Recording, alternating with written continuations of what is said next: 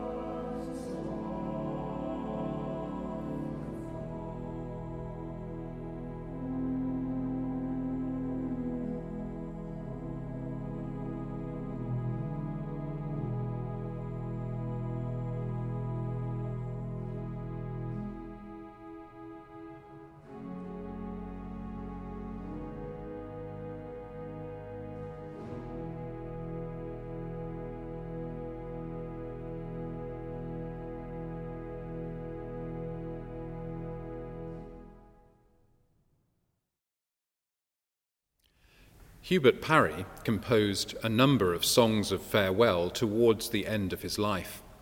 He had a love of English Renaissance madrigals and part songs that can be heard in his setting of Thomas Campion's Never Weather Beaten Sail. Campion was an early 17th century poet, composer, and physician. His poem contrasts the weariness of his earthly body with the glories of the coming heaven, whose glory outshines the sun.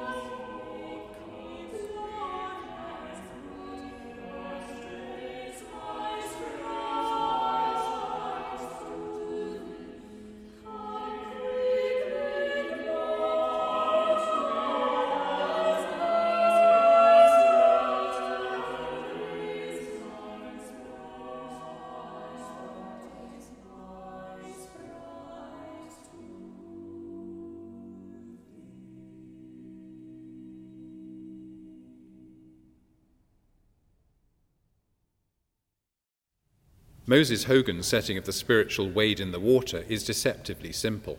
In fact, like many spirituals, it has three layers of meaning. First, there is the Old Testament level, where the song refers to the Exodus. The escape of the Hebrews from slavery was the single most inspiring motif in the Bible for sustaining African Americans in slavery for 250 years. The second New Testament level comes from John chapter 5 where there's a reference to an angel troubling the water. But like many spirituals, the third layer of meaning is the Ohio River, the crossing of which meant finding escape from slavery in the American South, and which came to represent the passage from death to life as a potential fourth level of meaning.